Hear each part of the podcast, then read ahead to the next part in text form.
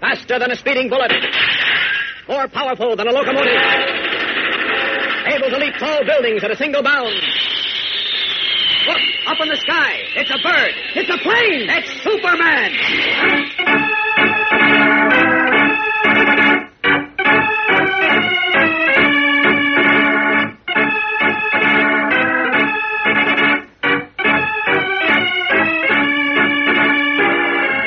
Yes, it's Superman, strange visitor from the planet Krypton, who came to Earth with amazing physical powers far beyond those of mortal men, and who, disguised as Clark Kent, mild mannered reporter for a great metropolitan newspaper, wages a never ending battle for truth and justice.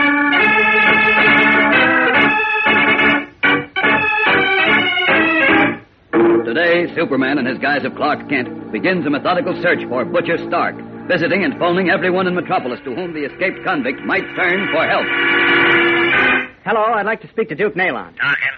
You once knew Butcher Stark, didn't you? Who wants to know? My name is Clark Kent, and I thought you would know that he escaped from the state penitentiary. Well, Well, I wondered if he's tried to get in touch with you. You see, no, he's not... he ain't. And listen, mister, take my advice and stay clear of Butcher Stark. He's a killer. Mix up with him, and you're a dead pigeon.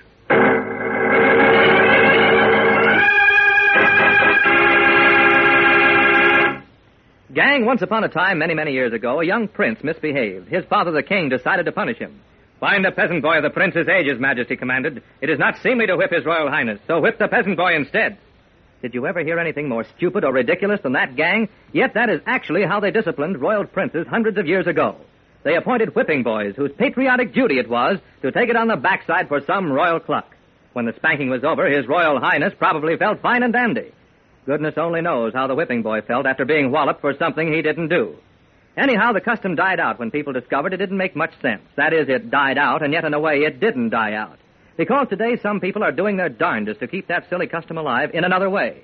And that is, they try to pass the blame for their own shortcomings onto others. They see themselves, goodness knows why, as better than everybody else. So they look around for what we call whipping boys. Generally, what they have in mind is some minority group, people whose race or religious faith is different from theirs. For instance, take the case of Hitler. He was having a tough time beating the Germans, and that made them somewhat hard to handle.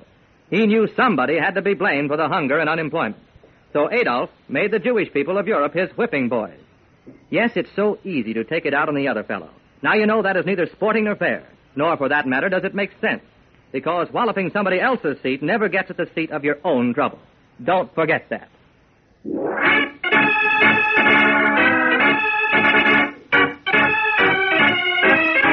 And now, the adventures of Superman. In his guise of Clark Kent, Superman has been working with desperate speed to track down and capture the escaped convict Butcher Stark, realizing that though Stark is fully aware of the awesome power of his voice, he is still not smart enough to use it to best advantage, and may very soon come in contact with someone who is. But the Man of Steel apparently is entered in a losing race, for Stark's fearful ability has become known to the Scarlet Widow, one of Superman's most dangerous enemies, who has already begun plans to use Stark to regain her former evil power. Now we find Kent at Central Police Headquarters with Inspector Henderson, who hands him a sheaf of papers. Well, this is everything we have on Stark, Kent. He developed a big reputation as a strong arm man in Chicago. Then he came to Metropolis, where he hooked up with Big Frank Vico. Frank Vico, the big time operator who controlled the whole West Side? Uh huh. One of Mike Hickey's boys. sure, I know. What did Stark do for Vico? All the usual stuff. When anyone disagreed with Vico, Stark was sent out, and one or two things happened. The fellow either changed his mind and agreed with Vico, or he got a pair of concrete shoes and landed at the bottom of the Metropolis River. Hmm, If you knew that, why didn't you get him sooner? Because we could never prove it. Oh, I see. But finally, we got a break. Stark got a bit careless on one of his jobs, and we were able to pin it squarely on him. He was brought to trial, convicted, and sentenced to death. What did Vico do about that? Oh, Vico was smart. He saw the handwriting on the wall, so we let Stark go to the death house, which was a good way to get rid of one of his associates. Perfect. What's Vico doing now? Running a respectable business. Owns a warehouse on the west side and operates a trucking company. Everything open and above board. I see. What about the people Stark went around with, his friends? Well, he didn't have too many. He was always more of a lone wolf. Oh? But uh, this is a list of the men he was usually seen with. Oh, thanks. Don't bother with the names that have a red check mark next to them. They're dead. Okay. You mind if I hold on to this for a while? Well, no, no. I have another copy. Going to check up now? Yes. Good. And keep me posted. I have my men working on some other angles. We can get together later and compare notes. Fine, and thanks a lot, Inspector. It's okay. Good luck.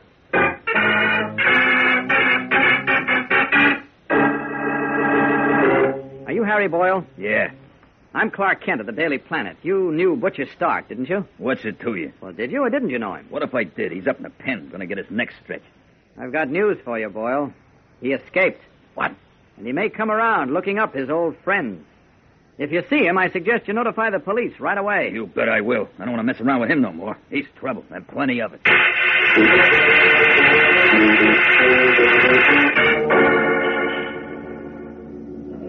Been running this shoe shine stand long? Yes, some more than a ten years. I give it the best shine in the whole of town, you see. Uh huh, very nice.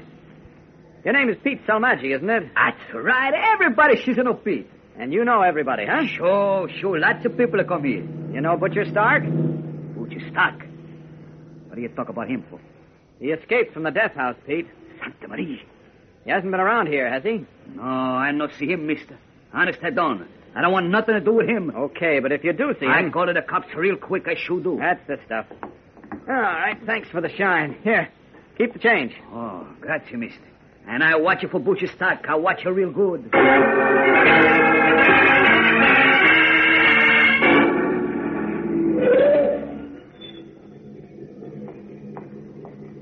Hey, Mr. Kent. Huh? Oh, hello, officer. What's up? Can I, can I get in? Get in your car? Yeah, please. What, what for? I got a call from headquarters to take you in. What do you mean, take me in? Orders straight from Mayor White's office. Now, come on, Mr. Kent. look here, I- Orders are orders. Don't make it tough for me, please. That's the way it is. Okay. Thanks. Get going, Bill.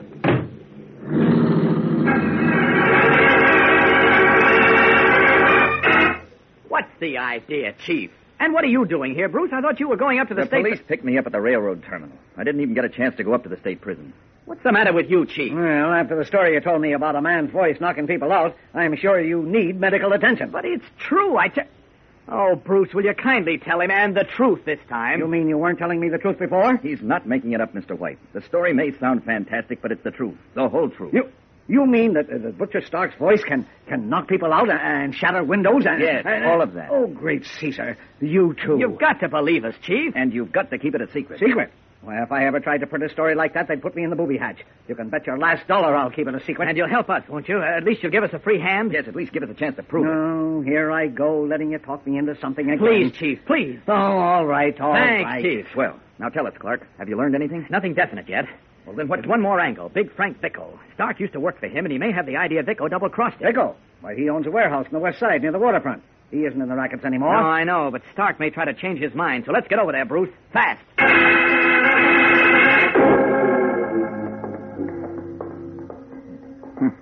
I thought Vico was supposed to be operating a thriving business, but not a soul around. No, but did you notice the loading platforms downstairs? No. What about him? There were three trucks parked there, each partly loaded. There were a lot of crates and boxes stacked up around them.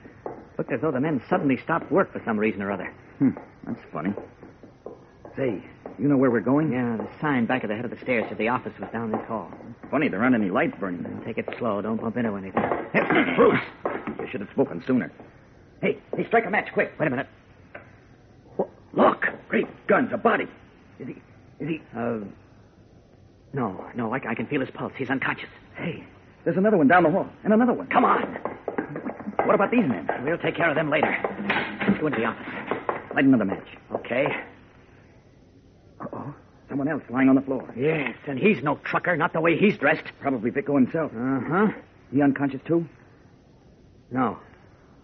He's dead. Dead. Yes, but there's not a mark on him as far as I can see. What in the world could have happened here? I don't know. Bruce, look.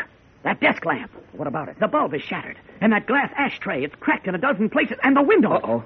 Stark. You guessed it. We're too late. Butcher Stark has already been here. The burning match flickers in Kent's quivering fingers and then dies, plunging the room into darkness. But the echo of Stark's deadly voice seems to linger in the stillness.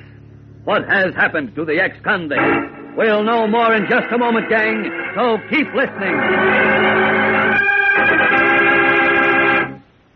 You know, gang, friendship is a wonderful thing. It's a swell feeling to know you have someone with whom you can pal around, someone who'll share your troubles and your fun, someone you like and trust, and who likes and trusts you in return. Yes, friendship helps to make life easier and more pleasant for us all. And you know, the best thing about it is that it's so easy to have. Friendship doesn't cost money, and it's available to everybody. Doesn't it seem strange to you, then, when such a wonderful thing as friendship can be had for the asking, that foolish people still persist in hating their neighbors? Now, no matter where you go in the world, from China to Hudson's Bay, you'll find that basically people aren't much different from one another. They all have about the same kinds of hopes, desires, troubles, and dreams that we have right here in America. It makes you think that perhaps many of the world's problems come up because people don't realize that. You see, practically everyone is willing to be your friend if you'll just meet him halfway. What does it matter if he's of a different race or religion than yours, or whether he comes from another country, or whether he's richer or poorer than you?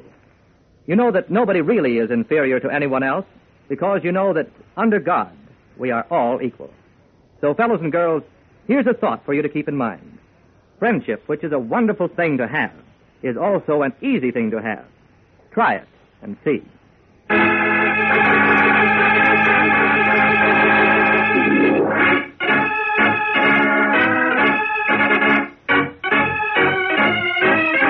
And now, back to the adventures of Superman. As we continue now, it is late evening, and we find Clark Kent and Bruce Wayne in Perry White's home, concluding a report of their findings at Big Frank Vicko's warehouse. The four truckers we found regained consciousness just before the ambulance arrived, and they told us they heard a strange sound coming from Vicko's office. So they stopped work, went up to investigate. When they got there, a man they didn't recognize. Who must have been Stark. Right, he was just leaving the office. They tried to stop him, but he merely shouted at them, and they collapsed. Just because he shouted at them? That's right, Chief. Oh, that's impossible. I, I can't swallow that. I, I can't. Well, Vicko is dead, and there wasn't a mark on him. Can you think of how it happened? Well, he probably had heart failure. Now, the autopsy will prove different, I'm sure. Well, what have we got then? Stark went to see his old boss and. Oh, excuse me. Hello? Oh, yes, Anderson. Henderson, what's he want? Wait. What? When? The whole wall, you say? All right, I'll be down as fast as I can. Goodbye. What is it, Chief? The Metropolis National Bank that was robbed a few minutes ago. Oh, no. The entire wall on the south side was blasted out, and a couple of people who were near the bank at the time said they heard a sound that gave them a bad earache. Color draining from their faces, Kent and Wayne stare at each other. Butcher Stark again, this time using his power in an entirely new manner. Superman realizes that this man must be stopped, but how? Gang, there's much action and many thrills tomorrow when Stark and Superman come face to face once again. So don't miss it. Be sure to listen, same time, same station, to episode 7 of The Voice of Doom on The Adventures of Superman. Superman is a copyrighted feature appearing in Superman DC Comics Magazine and is brought to you Monday through Friday at the same time. Watch for the Superman Adventure serial soon to be shown at your local movie theater. This program came from New York. Stay tuned to your mutual station for Adventure Parade, which follows in just a moment. And right after Adventure Parade, you will hear Tom Mix and his Ralston Straight Shooters. This is a mutual broadcasting system. Welcome back. Well, uh, this is exactly what Butcher Stark needs to really be upgraded to a major threat. As Batman said at the end of part four, he really doesn't know his full potential. Uh, with the Scarlet Widow around, he is a deadly threat. Of course, the last time we saw the Scarlet Widow, she was totally and completely horribly killed by the Atom Man. She was dead but now she's better in the tradition of both comic books and radio shows apparently. But overall, I do appreciate the the intelligence of the script uh, and some of the moves being made. I like the fact that Bruce Wayne told that absurd uh, lie and had reasons for setting out to hide this from Mayor White and then realized, oops, I, uh, this was not a good idea. Let's go ahead and change direction. And we didn't have to wait for a long time for it to happen. Plus, I like that they worked in a little bit of comedy value in the nurse that was trying to take care of Clark. So overall, I'm really loving this serial so far, and I hope you're enjoying it as well. Join us back here on Sunday. We'll get you into part seven. If you do have a comment, send it to me, adam at adamsweb.us, and be sure and rate the show on iTunes. But from Boise, Idaho, this is your host, Adam Graham, signing off.